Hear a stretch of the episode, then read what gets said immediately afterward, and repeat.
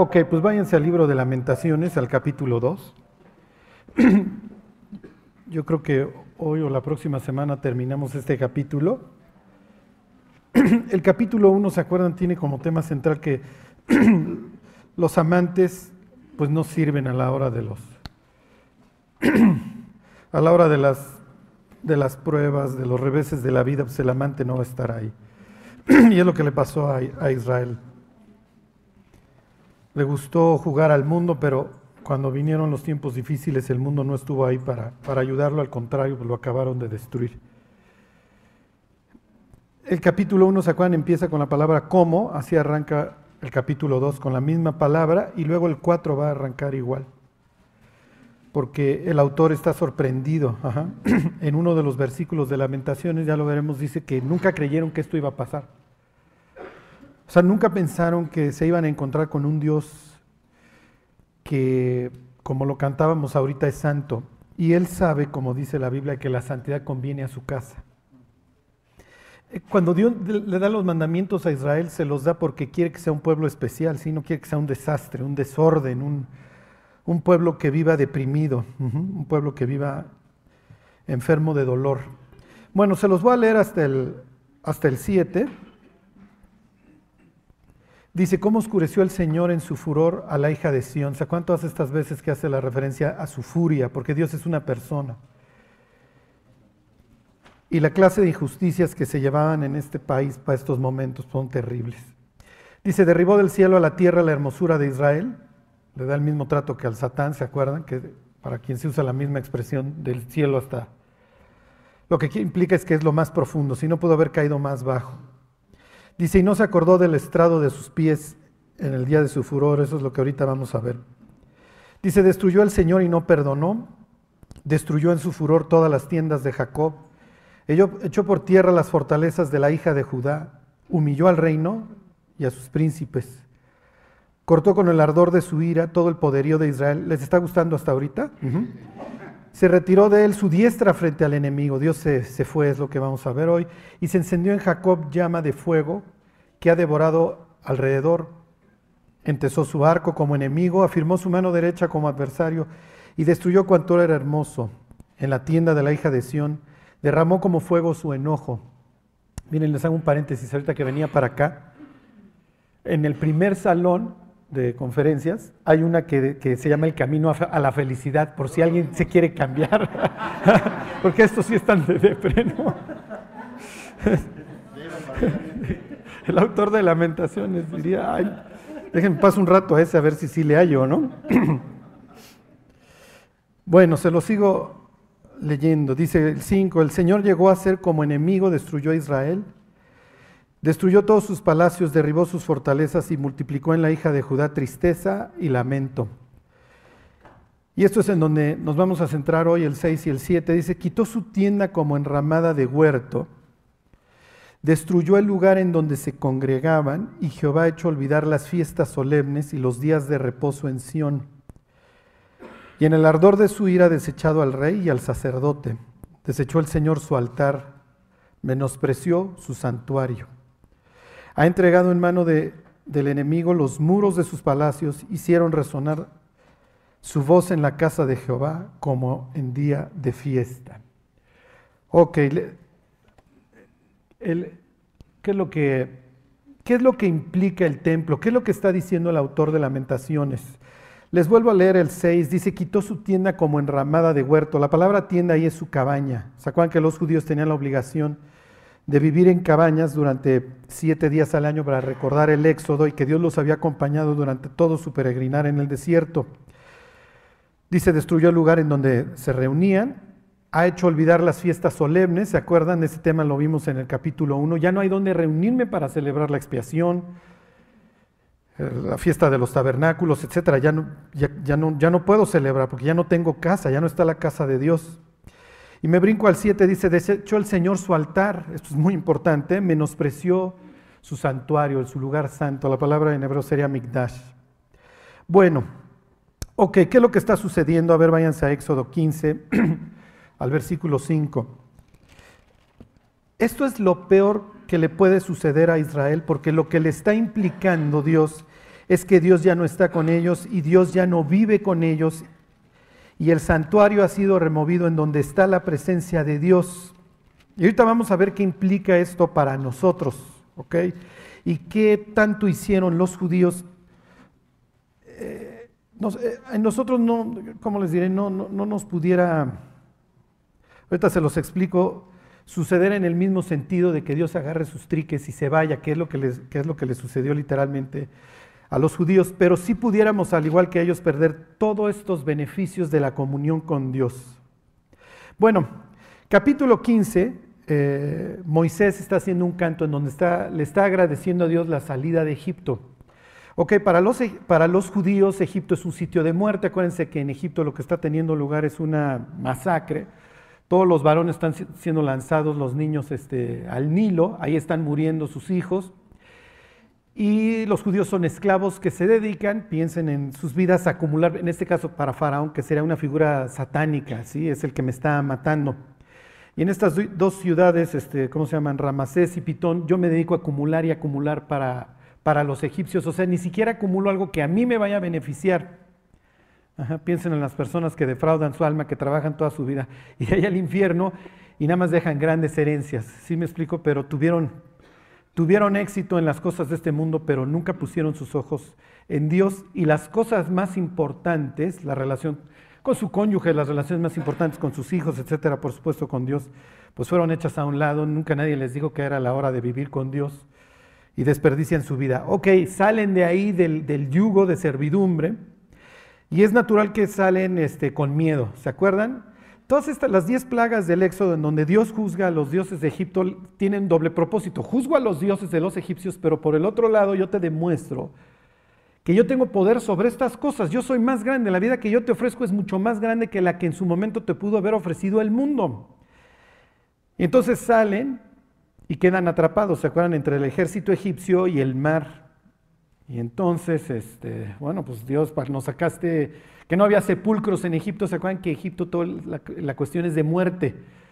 Entonces tienen las momias y tienen los féretros y tienen los embalsamadores y sus grandes pirámides sirven de, de, tumbas. Todo el libro sagrado de los egipcios en aquel entonces se llama el libro de los muertos. Y entonces de una forma sarcástica se quejan contra Dios y contra Moisés y le dicen que no había sepulcros, que es lo, único que hay en Egipto, realmente es lo que están implicando, que no había sepulcros en Egipto, que nos tenías que sacar a matarnos al desierto. Y entonces Dios les dice, yo voy a estar con ustedes, ustedes estarán tranquilos y entonces se abre el mar. Cruzan los judíos por dónde? Por el abismo, por la muerte, por el caos. Piensen en Génesis 1.2. Esto es algo que ustedes ya se saben. Cruzan los mares, cruzan el caos y Dios los quiere llevar a una vida más alta. Es la vida de, nosotros. Vivo un caos, Dios. Tú abres el mar y me dices, cruza en este instante, maestro, no te voy a estar esperando toda la vida. Tienes que tomar una decisión. Por eso la Biblia dice que los que van a permanecer en el abismo en primer lugar son los cobardes. Y como en su momento cuando veíamos las prédicas de rescate les decía, o sea, imagínate que estás con tus hijos en brazos, es de noche porque cruzan de noche y se abre el mar y te dicen, cruza. Esta es tu única opción para vivir. Es lo único que te queda. Sí, pero tengo miedo. Sí, pero la otra opción es morir en el mundo. Ok, y entonces dice el 15.5. Ahí están. Dice, los abismos los cubrieron. Se los, leo desde el 4. Dice, echó el, echó en el mar los carros de Faraón y su ejército. Y sus capitanes escogidos fueron hundidos en el mar rojo. Los abismos los cubrieron, descendieron a las profundidades como piedra. Ellos, ellos quedaron sumidos, el mundo quedó sumido en el caos, ellos quedaron afuera, ellos fueron excluidos. Y por el otro lado, fíjense cómo dice el 17, qué es lo que opina Dios o qué es lo que quiere hacer con su pueblo. Dice el 17 ahí mismo, tú los introducirás y los plantarás en donde? Ok, entonces piensen, unos quedan en la profundidad y otros son llevados a una vida mucho más elevada, mucho más alta. ¿sí? Entonces este tema de que quién subirá al monte de Dios, eh, Salmo 15, o que va a descender del cielo un monte, ¿sí? la ciudad de Dios, todo este tema es de que te quiero llevar a una vida más alta y literalmente así lo veían los judíos en la antigüedad. Los dioses viven en un monte. Entonces Baal para los cananitas tiene en el norte un monte y ahí vive. Eh, cuando Dios se refiere al diablo, ¿se acuerdan que dice, en el monte de Dios estuviste, en el, en el huerto de Dios, en el Edén, porque está en un monte? Ok, entonces dice, a ti te estoy llamando a una vida más alta. La semana pasada vimos Marcos 3:13 que dice que Dios, que hizo Jesús, subió al monte y luego ¿qué hizo? Y llamó, ¿se acuerdan? Exacto, atrajo, llamó a los que él quiso. Y no es de que, ay Jesús, pues los hubieras hecho pues, en la playa, ¿para qué los andas ¿Sí me explicó? A ver, toda una técnica de alpinismo para que te vayan a alcanzar allá. No, no te quiero llevar a una vida más alta. Tú no vas a fenecer en el abismo como va a acabar el mundo. Ok, dice el 17, tú los introducirás y los plantarás en el monte de tu heredad, en el lugar de tu morada que tú has preparado, oh Jehová. Ahí tienen otra vez esta palabra. En el santuario, que ahora está destruido, dice el autor de Lamentaciones, en el santuario que tus manos, oh Jehová, han afirmado. Ok, denle vuelta al libro, váyanse al libro de Levítico, al capítulo 26. Los judíos, o bueno, en general, los israelitas tienen aquí dos posibilidades y aquí aplica exactamente lo mismo de este lado del testamento. Si quieres, tú puedes caminar conmigo. ¿Ok? si quieres, yo voy con ustedes, yo voy a poner mi morada entre ustedes. Y si no, y si no, no. Cuando yo estudiaba Derecho, una de las formas de interpretación que te enseñaban es a contrario sensu, en sentido contrario. La vuelta a la derecha es continua, a la izquierda, pues a la izquierda no. El que tenga perro que lo amarre y el que no tenga perro, pues que no lo amarre, ¿ok? Entonces, interpreten a contrario sensu, este 26.11, ahí están. Este, este de, esto se trata el libro de Levítico. Tú eres un pueblo santo, tú eres un pueblo puro, y yo me encargué de a través de la sangre vertida en la Pascua en Egipto y luego en el Sinaí, yo te apropié, hicimos un pacto con sangre. ¿Ok? Y el que lo viole, su sangre será derramada. Ok, dice 26.11. Y pondré mi morada en medio de vosotros. Ok, voy a poner mi casa y mi alma no os abominará y andaré entre vosotros, y yo seré vuestro Dios, y vosotros seréis mi pueblo. Yo, Jehová vuestro Dios, que os saqué de la tierra de Egipto, para que no fueseis sus siervos, y rompí las coyundas de vuestro yugo, y os he hecho andar con el rostro erguido, ¿ok? Ya no eres un esclavo, yo te di una nueva vida. Y tienes esta posibilidad, si quieres tú caminas conmigo. Y yo pongo mi casa contigo, yo voy a poner mi morada y andaré, voy a caminar este, este, verbo andaré es el mismo que se usa en Génesis cuando dice la Biblia que Dios caminaba, ¿se acuerdan? Que Dios se paseaba. ¿Qué está implicando? Que Adán y Eva se llevaban piquete de ombligo, paseaban, caminaban juntos. ¿De qué se trata el resto de la escritura? De cómo hago para que regreses y nos volvamos a llevar y yo camine contigo. ¿Ok? Pero si tú vas a caminar conmigo, acuérdate, tú eres un pueblo ejemplar, tú no te puedes pudrir, pudrir con el resto del mundo. ¿Ok? bueno, entonces para los judíos este sitio es en donde el que implica que Dios camina conmigo y este es el sitio en donde las cosas suceden. Aquí las cosas pasan, aquí es donde yo echo a andar la maquinaria divina. A ver, váyanse a Primera de Samuel, vamos a ver tres ejemplos. Primera de Samuel capítulo 1.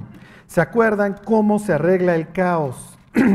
el caos se arregla de rodillas. Dios ya no aguanto mi vida, ya no aguanto mi matrimonio, estoy desempleado, mi salud está destruida. La ¿Por dónde empiezas? Pues poniéndote de rodillas. Y es lo que va a decir Lamentaciones 12. Lo único que le, van a le va a quedar a los pobres judíos después de la destrucción es volver sus ojos al cielo. Ok, les pongo este ejemplo. Los judíos están viviendo un caos brutal. Acabas de terminar el libro de jueces en donde la última historia que te acaba de contar es una violación tumultuaria, con homicidio incluido y luego una guerra civil, revolución. Los judíos están matando entre tribus. Y entonces, ¿ok? Bueno, pues entonces Dios empieza a contar cómo se restaura el caos a través de una mujer. Y una mujer, para variar, ¿qué característica creen que tiene? Es estéril. Y, una, y, lo que piensa una mujer estéril en aquel entonces es que no tiene bendición de Dios, ella no puede aportar para su clan, no lo puede hacer crecer, es inútil. Y en aquel entonces no era de que ibas a la clínica, así me explico, y veían quién era el estéril, el marido o la mujer. El marido decía, pues yo estoy, Yo estoy virtiendo mis semillas en esta tierra que es estéril. ¿Sí me explicó? Eso quiere decir que Dios te cerró el vientre. Y por X o Y Dios no te quiere. Y así ve su vida, doña favorecida. Eso quiere decir Hanna, que en el nombre pues, no lleva la fama, ¿ok? Y es natural, el autor está poniendo en contraposición el nombre de una mujer. Sí, pero ¿qué, qué va a implicar? Que si realmente no es que te llames favorecida, o sea, tienes que buscar a Dios para que éste te favorezca. Ok, entonces El marido de Ana es sacerdote, es de la clase sacerdotal y sube cada año a Silo. En Silo estaba el tabernáculo. Ok, entonces dice el 1.8. Y el Cana, su marido le dijo a Ana, ¿por qué lloras? ¿Por qué no comes? Estamos en las fiestas, en las fiestas solemnes, tienes que estar alegre. Estar triste en las fiestas solemnes no, no, era bueno porque se supone que eran fiestas de agradecimiento. Y entonces, pues sí, pero pues yo no tengo hijos. Y pues cómo le voy a agradecer a Dios que me ha favorecido si no me ha dado hijos. Y esto es pues, la forma en la que yo pensaría que Dios me bendice. Pero no se va a quedar con los brazos cruzados, porque hay veces en que los, los creyentes nos enchilamos con Dios, pero no vamos y hablamos con Él. ¿Sí se entiende? Y acuérdense que lo que Dios no tolera es la indiferencia. Tú te puedes ir a pelear con Dios y reclamarle, como le dice Dios ahí en el, perdón, David en el Salmo 44, levántate, ¿por qué duermes? Que la expresión sería, ¿por qué estás jetón? ¿Ok? O Abraham, no temas, Abraham, tu galardón será sobremanera grande, y yo soy tu escudo y no te preocupes. Pues déjame sirve si no me has dado hijo, relájate, Abraham, relájate, sí, o sea, relax. Lo que Dios no tolera es la indiferencia. Piensa en mujer de pueblo que dice, yo creo ya no me quiere porque ya no me pega, ¿ok? Entonces se preocupa cuando no la golpean, ¿ok? Y entonces se los vuelvo a leer el 8, dice, y el, Cana su marido le dijo a Ana, ¿por qué lloras? ¿Por qué no comes? ¿Por qué está afligido tu corazón? ¿No te soy yo mejor que diez hijos? En donde el Cana está implicando que es un buen hombre con ella, ¿sí? Pero el Cana tiene otra esposa. Y lo más probable es que la tiene porque Ana es infértil. Ok, versículo 9. Y se levantó Ana después que hubo comido y bebido en Silo que es una expresión de que, bueno, ya cumplí con la fiesta, ya, ya me regocijé. Y mientras el, sacerdote Elí estaba sentado en una silla junto al pilar del templo de Jehová, ella, y fíjense la expresión que usa, con la amargura, está molesta, ella con amargura de alma oró a Jehová y lloró abundantemente, y entonces ahí derrama su corazón. ¿Se acuerdan? Y hace este voto. A ver, se los leo. E hizo voto diciendo, Jehová, Dios de los ejércitos, si dignares mirar a la aflicción de tu sierva y te acordares de mí, y no te olvidares de tu sierva, sino que dieres a tu sierva un hijo, un hijo varón, yo lo dedicaré a Jehová todos los días de su vida, y no pasará navaja sobre su cabeza. ¿Qué está implicando en su voto? Dos veces dice, si te acuerdas, ajá, y no te olvidas. ¿Por qué? Porque en su mente es, pues yo creo que Dios ya se olvidó de mí, Dios está ausente en mi vida. Pero eso no me importa, o sea, yo lo voy a ir a buscar. Y esto es muy importante. Cuando nos está llevando el tren, cuando estamos viendo, entre comillas, que el cristianismo está pudriendo, no es algo para nada que, diga Dios, ay, es que me agarraron en curva. ¿eh? Yo creo que, pues sí, ya se me salió de control todo eso. Dios siempre está tras bambalinas. Por supuesto que está viendo a Ana y está escuchando su oración. Aquí viene lo más, este, lo más patético, versículo 12. Mientras ella oraba largamente delante de Jehová, Elí estaba observando la boca de ella. Y entonces piensen que esto está así. Le está diciendo, Dios, voy a tener un hijo tipo Sansón. Digo, espero que este no se la viva briago y fornicando con filisteas, pero bueno, te lo voy a dedicar, nunca va a pasar navaja por su cabeza. ¿Ok? Se acaban de ser el voto del Nazareo su, pelo va, a ser un testimonio externo de, su dedicación a ti, más todo, más todo aquello de lo que se tiene que abstener. No puede tener nada que ver con, el, con la uva porque eso puede acabar en borrachera y desenfreno, no puede tocar nada que tenga que ver con la muerte porque dentro del santuario y junto a Dios está la vida. Ok, entonces la está viendo que está orando y dice versículo 13, pero Ana hablaba en su corazón y solamente se movían sus labios y su voz no se oía y Elí la tuvo por borracha. ¿Qué está implicando el pasaje?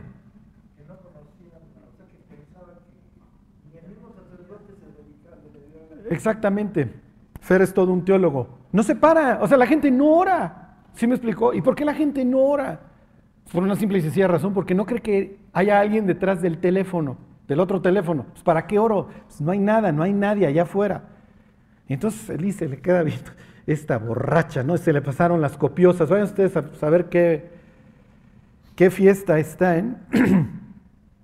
si mal no recuerdo, la cosecha de, los viñedos era en septiembre, entonces es probable que están en tabernáculos. Y entonces dice, esta, ya se me está poniendo briaga. ¿Ok? Me brinco, al, al versículo 19. Y levantándose de mañana, adoraron delante de Jehová. Y volvieron y fueron a su casa en Ramá. Y el Cana se llegó a Ana, su mujer, y Jehová se acordó de ella. Ok, entonces imagínense que ustedes son una persona que está viviendo ahí la destrucción de ya no hay templo, ya no hay santuario. Bueno, pues vamos a, volvernos a Dios. Sí, pero no tenemos un punto de encuentro. Porque el templo para nosotros es el lugar en donde nos encontramos con Él. Ok, se los voy a repetir porque ahorita viene. El templo es el sitio de encuentro. El templo es el lugar en donde yo me encuentro con Dios. Los judíos no, eh, ¿cómo les diré? No, no, no pueden andar poniendo templos por todos lados lo tienen prohibido. Deuteronomio 12 se los prohíbe. hay un solo templo, que es, orden, aquí no hay politeísmo, y si quieres buscarme, pues ni modo haces tu peregrinación y vienes hasta acá. No quiere decir que el judío no puede cerrar los ojos y pedirle algo a Dios. Pero donde las cosas suceden para el judío, donde entiende muchas cosas, donde las cosas se mueven, es el templo, es el lugar en donde Dios habita. A ver, váyanse otro ejemplo. Este, Eh, a ver, vayan eh, Génesis, Génesis 34.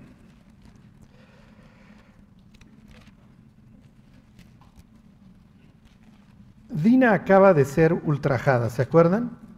Dina se puso en suerte, Dina es del pueblo escogido de Dios, es descendiente de Jacob, y se le hizo fácil irse a poner en peligro y así le fue. Miren, digo, nunca se va a justificar lo que le hacen. Pero dices, Dina, vives en un mundo podrido y allá afuera no tienen las mismas normas que aquí, ¿eh? ¿De eso trata qué les dije? ¿34? Bueno, no, 35. y entonces, si recuerdan, a todo este pueblo lo engañan los hijos de Jacob, principalmente Simeón y Levi, se hacen pasar por amistosos y matan a todo el pueblo. Y entonces cuando matan a todo el pueblo, este tiene que salir huyendo. Y Jacob lo único que puede pensar es en todas sus iniquidades y en todas las cosas malas que hizo durante toda su vida y ahora dice, me están alcanzando. Las facturas tarde o temprano nos alcanzan. Pero Dios va a usar todo esto para purificar la vida de Jacob. Y cuando viene huyendo y piensa, pues en cualquier instante nos matan porque pues, piensan que somos una bola de bandoleros, fíjense lo que le dice Dios 35.1. Dijo Dios a Jacob, levántate y sube a Betel y quédate ahí y haz ahí un altar al Dios que te apareció cuando huías de tu hermano Esaú. Se le está diciendo, no es la primera vez que te sucede que tienes que andar corriendo y que te quieren matar. La única diferencia, Jacob, es que ahora sí me buscas, ahora sí quieres mi voluntad, ahora no estás haciendo las cosas en tus fuerzas. Entonces ve y vamos a hacer una confirmación de tus votos, de que quieres ser mi hijo, de que quieres ser el gran patriarca, de que me quieres servir. Pero no le dice, a ver, mira, póstrate aquí, no, ve al sitio donde nos vamos, donde nos encontramos, ve al punto de encuentro y ve, ¿se acuerdan? Es casa, Él es Dios. Les vuelvo a poner este ejemplo porque los judíos ya no tienen templo, entonces ¿dónde busco a Dios? Dios me abandonó. O sea, lo que está contando el autor de lamentaciones es horrible porque el mensaje que Dios les manda con la destrucción del templo es, córtalas, yo ya no quiero saber nada de ti, púdrete maestro. Piensen en Job. Job se lo está llevando el tren, perdió todo, incluyendo su salud, sus hijos, está desesperado. Y lo que va narrando durante sus discursos es, ¿quién me diera dónde encontrar a Dios? Porque le quiero ir a reclamar. ¿Sí se entiende? Y Dios se equivocó conmigo. Y maldito el día en que nací, que le dijeron a mi mamá, te nació un varón, que obviamente para la mamá, en el contexto que les cuento, pues es lo máximo. Tuve a luz un hijo. Digo, perdón, di a luz un hijo, ya soy, soy fértil, soy fructífera. Y además el hijo que da a luz es un hombre ejemplar, doble bendición. Entonces Job dice, ¿dónde está Dios? Porque se equivocó conmigo, o sea, yo no me merecía esto. ¿Se aparece Dios? Les pregunto, ¿se aparece Dios en la vida de Job? Sí. Digo, no se, no se aparece muy contento, ¿están de acuerdo? Porque lleva no sé cuántos días o, o, semanas o cuánto tiempo lleva quejándose que Dios se equivocó y Dios se equivocó y Dios se equivocó. Y Dios se le aparece y le dice, ¿quién es este que oscurece el consejo? A ver, ciñete los lomos, ponte tu cinturón y vamos a darnos unos trancazos. y le dice, ¿quién controla el caos? Y dices, Charlie, ¿es lo que dice? Sí, ¿por qué? Porque, a ver, ¿quién controla al Behemoth? ¿Se acuerdan? ¿Quién controla al dragón? ¿Quién controla al Leviatán? Y le habla de puras situaciones caóticas. Entonces, ahí están y no los he matado, y ahí seguirán estas cosas, y ahí seguirán esos sitios externos donde vive el asno, a donde se remonta el águila. Job, el caos es algo con lo que vas a tener que vivir, pero no es nada que se salga de mis caminos, y si quieres, sí, si me buscas, me vas a encontrar. Y entonces viene la restauración. Ok, Job tuvo alguien, se quejó, buscó a Dios y Dios se le apareció. ¿Y estos? Estos hicieron todo para alargar a Dios, ahorita lo vemos. ok, ahí están, 35.1. Se los vuelvo a leer. Dijo Dios a Jacob, levántate y sube a Betel, y quédate ahí y haz un altar al Dios que te apareció cuando huías de tu hermano Esaú. Entonces Jacob dijo a su familia y a todos los que con él estaban, quitad los dioses ajenos que hay entre vosotros y limpiaos y mudad vuestros vestidos. Vamos a confirmar nuestra devoción a Dios y nos vamos a ir a parar en su presencia. ¿eh? Y si es necesario mudar la ropa, quitarla al maxi cinturón y ahora nos vamos a vestir de otra forma, mi querida Dina, y si ahora hasta la ropa nos vamos a, a cambiar. Y el lugar en donde vamos a confirmar nuestra devoción a Dios es el sitio de encuentro, que en este caso es Betel. Dice versículo 3, y levantémonos y, y subamos a Betel y haré ahí al, altar al Dios que me respondió en el día de mi angustia y ha estado conmigo en el camino que he andado. Y entonces vino la pureza. y estos llevan casados más de 20 años, ¿eh? Y es el hijo del gran patriarca. ¿Y qué es lo que hacen en ese instante sus esposas? Pues a sacar la putrefacción. El sitio de encuentro es a donde Dios nos enfrenta y en donde Dios nos purifica.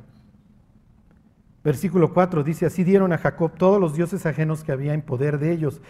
Imagínense, salió San Antonio porque se quería casar Dina, salió la Virgen, salieron San Goloteo, este, San Juditas. dice, y los zarcillos que estaban en sus orejas, ¿se acuerdan el zarcillo? Que también el, el ídolo traía el zarcillo. Te ponías el mismo arete que traía tu, tu ídolo. En su momento vimos cuando hacen el becerro de oro, ¿se acuerdan que lo que pide Aarón son los arcillos? Ok, dice, y Jacob los escondió debajo de una encina que estaba junto a Siquem, y salieron y el terror de Dios estuvo sobre todas las ciudades que había en sus alrededores, obviamente para que no los mataran, y no persiguieron a los hijos de Jacob. Y llegó Jacob a Luz, que está en tierra de Canaán, esto es Betel, así se llamaba, él y todo el pueblo que con él estaba, y edificó ahí un altar y llamó el lugar El Betel, porque ahí le había aparecido Dios cuando huía de sus hermanos, perdón, de su hermano. Y me brinco al versículo 10, y le dijo Dios, tu nombre es Jacob, mas no se llamará más tu nombre Jacob, sino Israel será tu nombre. Y llamó su nombre Israel. El nombre ya se lo había cambiado, ¿eh? Ya se lo había cambiado cuando había luchado con él. Pero llega al punto de encuentro, llega a la casa de Dios y le, recuerda quién es. Ok, va a ver, vamos al último ejemplo, váyanse al Salmo 73.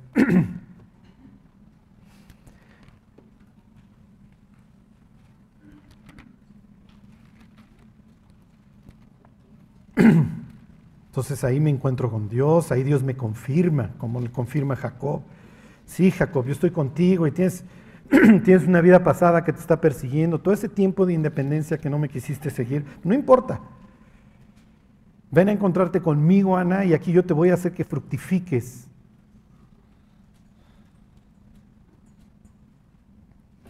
Bueno, 73, ahí están.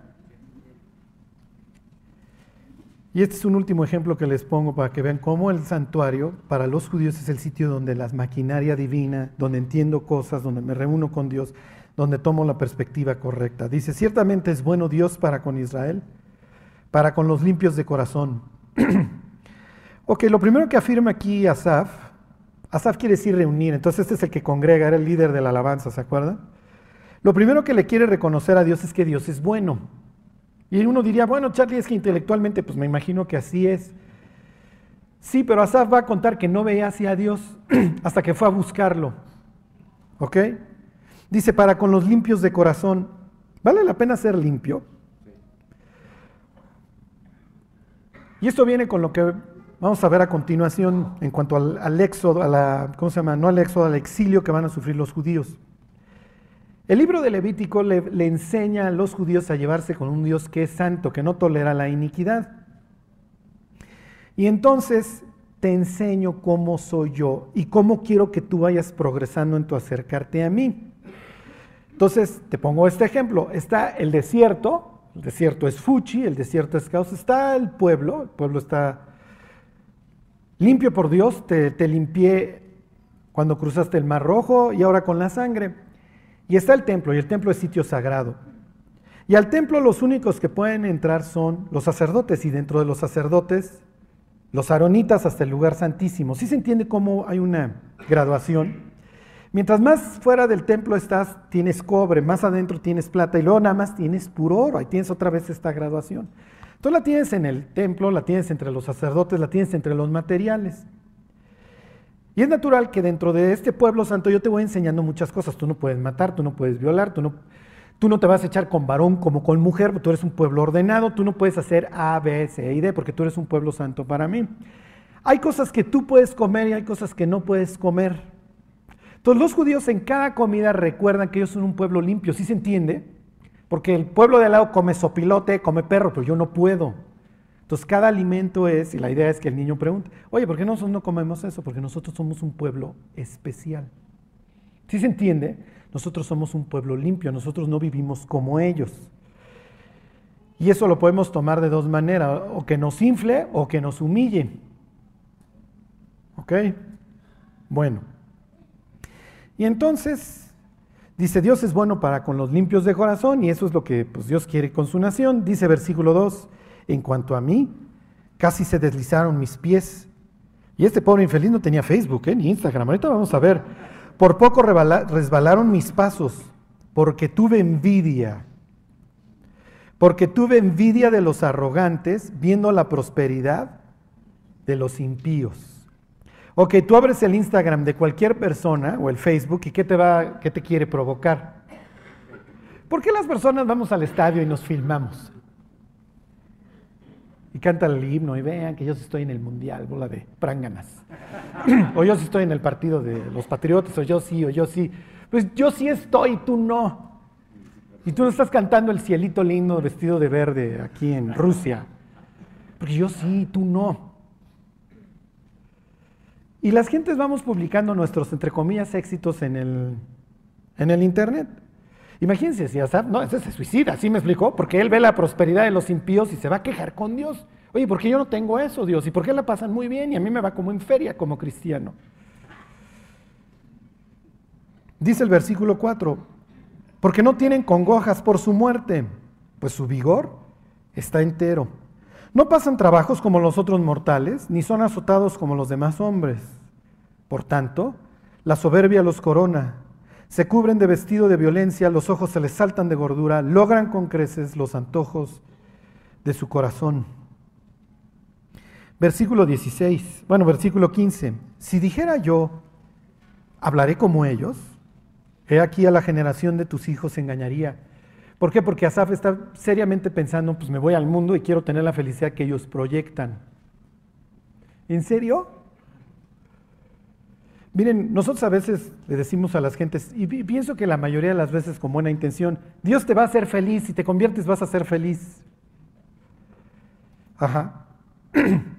Lo que realmente queremos implicar, Dios te va a dar gozo, aún en medio de los problemas. Los problemas no se van a desaparecer. Se van a desaparecer los que creamos nosotros por nuestros pecados, esa es la idea, es que sí desaparezcan. Pero pues finalmente seguimos en, Bueno, ya no estamos en Aucalpan de Juárez, ahora no sé en qué municipio estamos. Tlanepantla. Bueno, en Tlane, imagínense. No sé, no sé qué sea. Bueno. Entonces dice, no, pues ya voy a ser como ellos. ¿A quién vas a engañar, Asaf? ¿A quién vas engañar? Pues tú eres el que tienes, tú tienes la verdad, tú eres el que tienes la razón. Y la felicidad que ellos proyectan es ilusoria. No es cierto. Discúlpenme, o sea, la siguiente vez que ustedes vean a la superfamilia en la mansión con los carrazos, es de la puerta para afuera. No es cierto. Y es lo que va a entender este hombre cuando entre al santuario. Dice, porque ya quiero ser como ellos. Y entonces se lo está llevando el tren. ¿Por qué ellos no pasan estas congojas? ¿Por qué no tienen estas pruebas? Cuando el cristiano le va mal económicamente, no encuentra chamba, lo que sea, ¿qué le dicen los incrédulos? Pues pídele a tu Dios. ¿O a qué? ¿Tu Dios no te bendice o qué? Y ya se sube el otro a su X6 y se va feliz, ¿no? y si es cierto, Dios, ¿por qué no me bendices? Y Dios dice, ¿quién te dijo que ese Señor tiene mi bendición? O sea, ¿de dónde sacas? Lo que pasa es que, claro, si tú no vienes a buscarme, tú vas a tener una cosmovisión del mundo y el mundo está espantoso y eso es a lo que le vas a tirar. Y en eso vas a ir a invertir tu vida. Y como dijera Jesús, si lo que has preparado, ¿de quién será? Versículo 16, cuando pensé para saber esto, fue duro trabajo para mí. ¿Hasta cuándo? Y aquí viene la misma palabra que vimos en Éxodo 15 y la misma de Lamentaciones 2 hasta que entrando en el santuario de Dios, hasta que entrando en el lugar santo, comprendí el fin de ellos. Ciertamente los has puesto en deslizaderos, en asolamientos los harás caer. Me brinco al 21, se llenó de amargura mi alma y en mi corazón sentía punzadas. Y sí se sienten, ¿va? Bueno, la siguiente vez que ven el Facebook del otro, pónganle. Pero sé que te está llevando el tren, ¿ok? Ya, y se les van a quitar estas punzadas horribles. Ya me dijo Charlie. Ok, y este te va a contestar, tan bruto eras, ok. Dice, tan torpe era yo que no entendía. Era como una bestia delante de ti. Con todo, yo siempre estuve contigo. Me tomaste de la mano derecha, me has guiado según tu consejo, y después me recibirás en gloria. De lo que está hablando, piensa en Salmo 23. En lugares de delicados pastos me hará descansar, confortará mi alma, aunque ande en valle de sombra de muerte. Y al final, en la casa del Señor moraré por largos días. Lo único que le importa a David en Salmo 23 y a aquí, con todo, mi vida es caminar contigo, Dios. Versículo 25, ¿a, quién tengo en los cielos sino a ti y fuera de ti? Nada deseo en la tierra, sí, pero ¿cuándo lo entendiste, Asaf? Hasta que entraste en el santuario. Sí, pero ya no hay santuario. Dios ya se fue y lo que hoy estás viviendo es una exclusión. Bueno, se pone peor. A ver, váyanse a Lamentaciones 2 y es lo que vamos a ver ahora. Nos brincamos el 8 y vemos el 9. Tú eres un pueblo ejemplar. ¿Ok? Ahorita les explico esto para que le... 29, perdón, 2.9, ahí están de lamentaciones. Sus puertas fueron echadas por tierra, destruyó y quebrantó sus cerrojos. Y aquí viene lo importante, su rey y sus príncipes están entre las naciones donde no hay ley. Sus profetas tampoco hallaron visión de Jehová. Ahí no hay Torah, ahí no hay ley, ahí no hay restricción. Ahí no hay estas normas de santidad, ¿eh? ahí vas a sufrir. El mundo es un sitio cruel en donde Dios no está. Ahí no tienen estas normas de sabiduría. Ahí no, ahí no, ahí no. ¿Por qué los excluiste, Dios? ¿Por qué los mandaste fuera? Es natural para que ellos valoren. No es hasta que perdemos nuestra comunión con Dios cuando dejamos de valorar todo lo que teníamos. A ver, váyanse otra vez al libro de Levítico.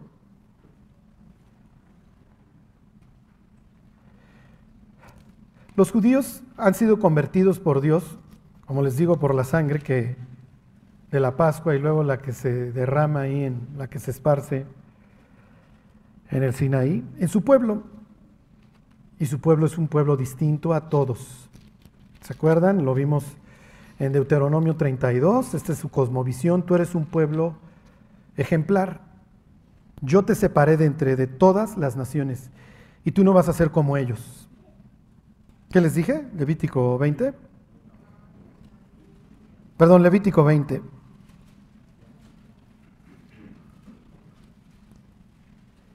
Y si tú no quieres vivir conforme a lo que yo te dé, está bien. Si tú quieres vivir como el resto del mundo, te mando con el mundo. Y vas a ver si ahí no me extrañas. Porque ahí no hay gozo, ahí no hay paz. Ahí no hay ley, la palabra es, ahí no hay Torah. Y Torah viene de instrucción, ¿sí? de, enseñanza, de consejo. Ahí no van a estar mis enseñanzas. Ahí vas a sufrir. Ahí no hay estos principios. Ahí la vas a pasar muy, muy mal. Dice 2024, pero a vosotros os he dicho. ¿Sí? ¿Sí 2024? pero a vosotros os he dicho, vosotros poseeréis la tierra de ellos y os la daré para que la poseáis por heredad, tierra que fluye leche y miel. Yo Jehová vuestro Dios, que os ha apartado de los pueblos. Yo te hice distinto, tú no vas a ser como ellos. Y ahora los pobres exiliados viven en esos pueblos. ¿Y qué es lo que van a hacer cuando lleguen? Pues me agarro de Dios con todo. Piensen en Daniel, piensen en Sadrach, en Mesac, en Abednego, en Mardoqueo, en Esther, que ahora sí me abrazo con todo. Sí, pero ya es demasiado tarde, Daniel. y sí, ahora ya no como puerco y ya no me pongo las borracheras que me ponía con Joacim, sí, pero ya vives en el exilio, Daniel. Ya vives exiliado, ya vives en los pueblos en donde no hay ley. y entonces a ti y a tus amigos los van a querer matar todos los días. ¿Por qué? Tú tuviste tu tierra y tuviste tus grandes reyes y tuviste tus fronteras. cuando David gobernó, nadie se aventaba un tiro con ustedes y ahora no vaya el rey a erigir así su ídolo para que lo vayas a adorar y no vayas, ¿eh? porque te echa, el, te echa el fuego. Y no vayas a estar rogando hacia mí que te echan al foso de los leones y tu vida pende de un hilo, Daniel. Ay, ya te casaste con la incrédula. Y ella no tiene los mismos principios que tú y ella sí le gusta salir los viernes y llegar borracha a las 3 de la mañana. Y va a educar a tus hijos con la cuba en la mano. Ajá. Sí, pero no me quisiste servir y yo te aparté. El problema fue que se te subió, te consideraste un pueblo diferente que sí lo eras, pero para mal.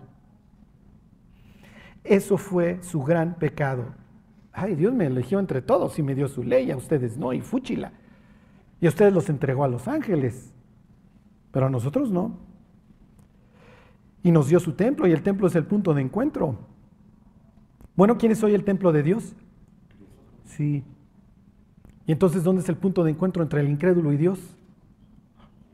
Oye, Charlie, no puedo estar diciendo que soy yo, porque me estás obligando a llevar una vida recta, a donde el incrédulo diga, yo quiero la vida de este tipo. Ayer me dice un señor, oye, Charlie, pero tú no matas una mosca.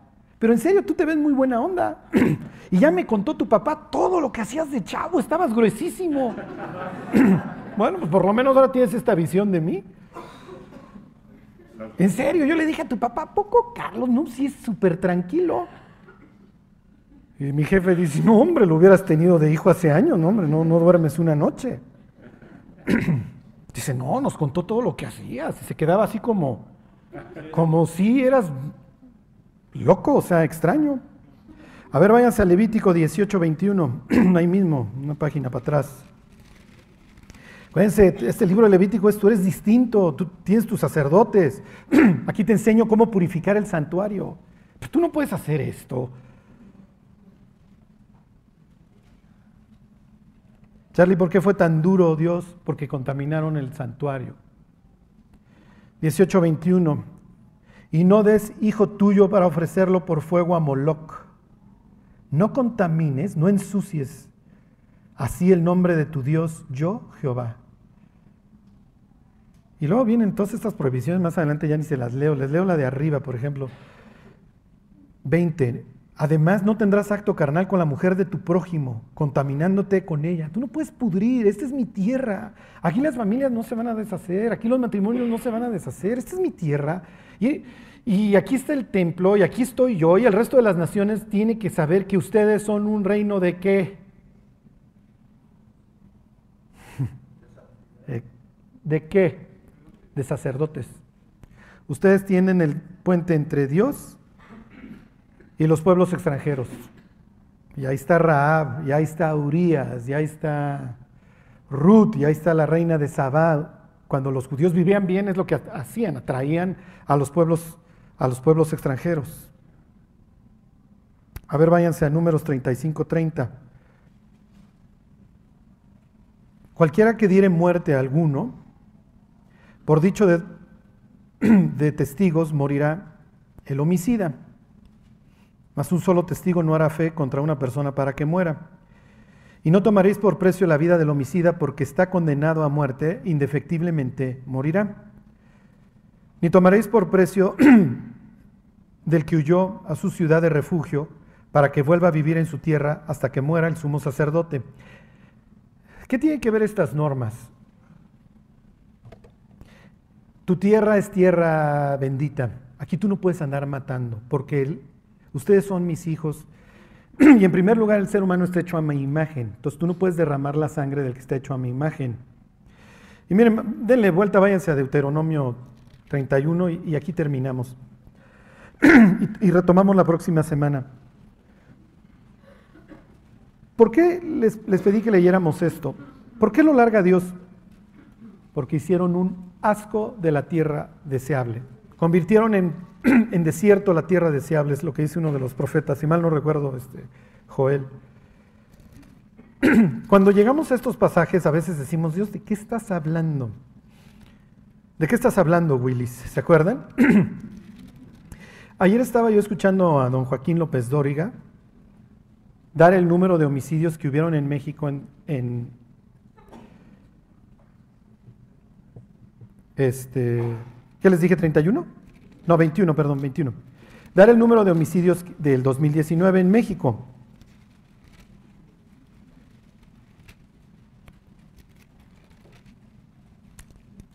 Cada 15 minutos. Eran 39 mil, no me acuerdo, pero multipliquen cada 15 minutos por el número de, o sea, 4 por hora, por el número de horas al año que, tiene.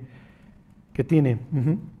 39 mil, no, no me acuerdo, no me acuerdo, pero cada 15 minutos hubo un homicidio doloso en México. El mensaje que le mandamos a Dios a través de esto es que la vida humana nos importa un comino, nos importa un comino, eh, que el, ser humano esté hecho a su imagen y semejanza, que sus mandamientos nos importan un comino, que no hay un, que hay un menosprecio total por la vida. El tabernáculo enseña lo contrario. Lo que Dios valora es la vida, es lo que yo pongo en primer lugar. ¿Sí me explico? Entonces, si tú tienes, eh, estás en tus días, mujer, no puedes venir porque se te está saliendo la sangre, se, te está saliendo la vida. No, no fuiste fertilizada este mes. ¿Sí se entiende?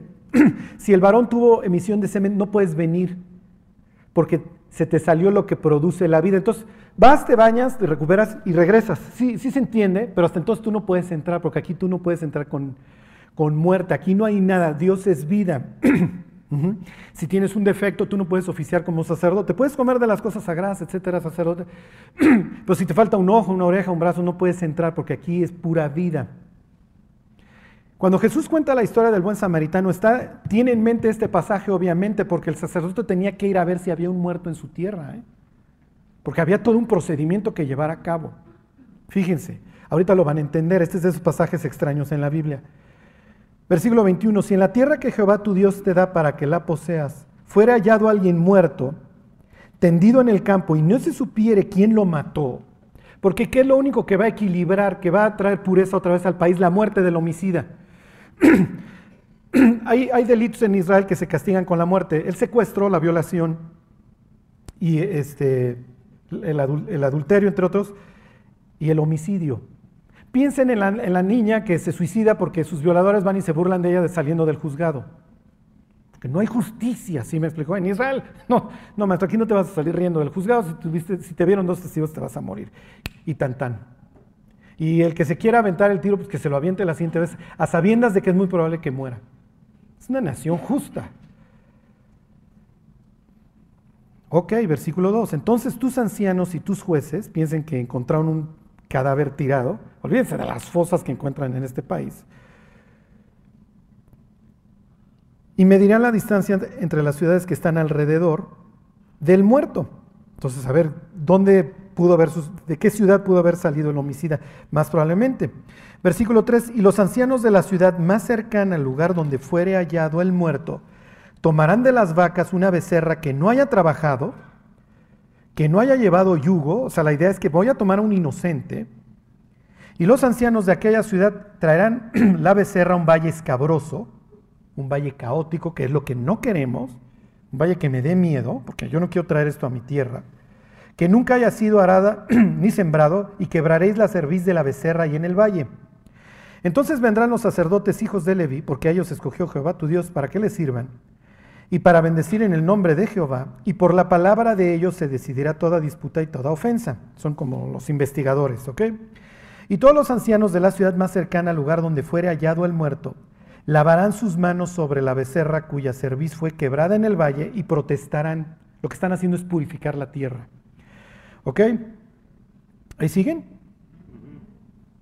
Bueno, ahorita que les diga que cierren los ojos para orar, que lo hagan nada más los que todavía no los tienen. ¿Ok? Bueno, ahí Dice, versículo 7, nuestras manos no han derramado esta sangre, ni nuestros ojos la han visto. Perdona a tu pueblo Israel, al cual redimiste, oh Jehová, y no culpes de sangre inocente a tu pueblo Israel, y la sangre le será perdonada, y tú quitarás la culpa de la sangre inocente de en medio de ti, cuando hicieres lo que es recto ante los ojos. Si se entiende, Dios está purificando. En esta tierra va a haber santidad. Y los judíos están haciendo una masacre de sus hijos y de las personas que no están de acuerdo con ellos y de los profetas de Dios que les vienen a anunciar y están manchando la tierra, están derramando la sangre inocente, como hay una expresión que hizo, que dice de Manasés, que llenó de extremo a extremo de sangre la tierra y entonces la pudrió. La pudrió y esta tierra se pudrió y Dios dijo, se me largan, me voy yo y se me largan de esta tierra porque esta es mi tierra y mi tierra no me la van a tener hecha un cuchitril. Y con esto empezamos la próxima semana. Charlie, ¿Cuál sería el equivalente para nosotros hoy? Número uno, Apocalipsis capítulo 1 dice que nosotros somos qué? Reyes y sacerdotes. En esto que fracasan, es una cita textual de Éxodo 19, en lo que fracasan ellos, ok, viejo pacto, nos vemos muchachos, nuevo pacto en mi sangre, ustedes son los nuevos sacerdotes, ustedes llevan mi imagen, yo los llamo a mi presencia, al cerro, y de ahí los mando a predicar. Entonces hoy nosotros somos entonces, la misma responsabilidad que estos tenían de mantener la pureza, la tenemos nosotros. La misma responsabilidad de no te contamines comiendo puerco, que eso ya no tiene ninguna vigencia. ¿Ok? Bueno, Charlie, entonces sí puedo comer tacos al pastor. Sí, sí puedes. Ajá. Y dice, no se contaminen, casi casi dice el pasaje con tarugada, no se contaminen en lo que comen. ¿Cuál sería para mí? No te contamines en lo que ves. Si se entiende, no te contamines por tarugadas. Ok, y hoy nosotros somos el sacerdote y el punto de encuentro. Somos el templo del Dios viviente. Quiero decirle a los solteros y bueno, también a los casados, ustedes son territorio sagrado, no se puede profanar, no se puede corromper. Aquí no hay sexo antes del matrimonio porque vas a sufrir al igual que ellos y vas a acabar igual que el autor de Lamentaciones, loco, loco, loco. Entonces, esta es la tierra sagrada, aquí se mantiene pura, tenemos todo un ritual, a ellos lo tenían cada año para purificar el terreno sagrado, lo vamos a ver la próxima semana.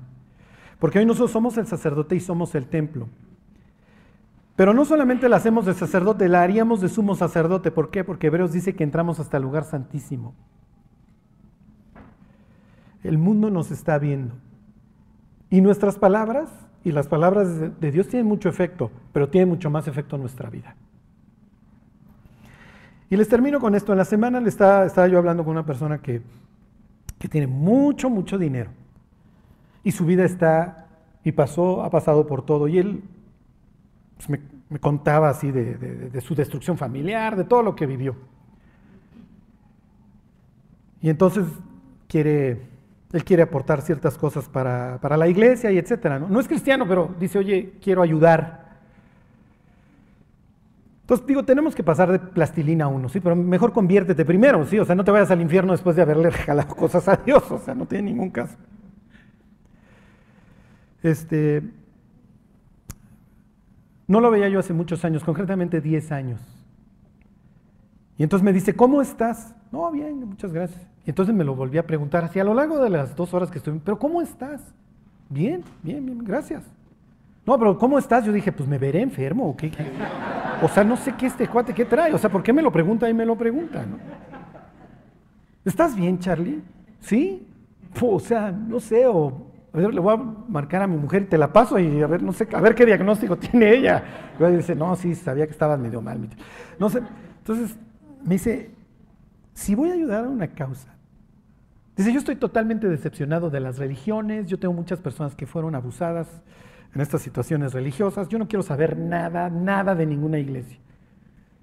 Dice, pero tú me inspiraste confianza hace 10 años que nos vimos, pero yo no quiero dar de mis cosas para lo mismo. Y mientras me lo decía, me, pesaba lo que me decía, ¿sí me explicó? Y me decía, hasta que me, hace la pregunta derecha, ¿eres congruente? Y dije, no, pues sí le voy a pasar a mi mujer a ver qué le dice ella, porque no me vaya a dar las cosas y, luego se queje, ¿no? Bueno, yo no dudo que esta persona pues, eventualmente se haga las paces con Dios, digo, yo, yo espero, ¿no? Lo que les quiero decir es que después de 10 años dice, ay, quiero hacer algo para Dios, ¿a quién busco? Y así nos están viendo a todos, ¿eh? porque somos el templo del Dios viviente. Y la misma expresión usa Pablo para nosotros. Dice, por tanto, no toquéis lo inmundo, y yo os tomaré por hijos e hijas, y andaré en medio de vosotros. Ahorita que estábamos cantando, yo le decía a Dios, pues ya no nos quisieron allá, que nos quieran acá. Y el día de mañana, quién sabe dónde acabemos, porque pues ahí vamos. Como que sí le vamos a poder decir a Dios, pues sí sabemos lo que es andar de peregrinos, Dios, para todos lados. Este, yo le decía a Dios, bueno, permítenos que estemos aquí, pero sobre todo que demos un buen testimonio. Que demos un buen testimonio. Pues vamos a orar y, y cantamos. Dios te queremos dar gracias porque tú nos purificaste con la sangre de tu Hijo, Dios. No, no lo hiciste con la sangre de un becerro ni de un, de un chivo, Dios, lo hiciste con la sangre de tu propio Hijo. Ayúdanos, Dios. Ayúdanos, Dios, a que nuestra vida testifique que somos tus hijos, que tenemos una manera correcta de vivir. Llévanos, Dios, a mejorar cada día, que tu luz se pueda reflejar en nuestras vidas que caminemos contigo, Dios, en las buenas y en las malas. Te lo pedimos, Dios, en el nombre de Jesús. Amén.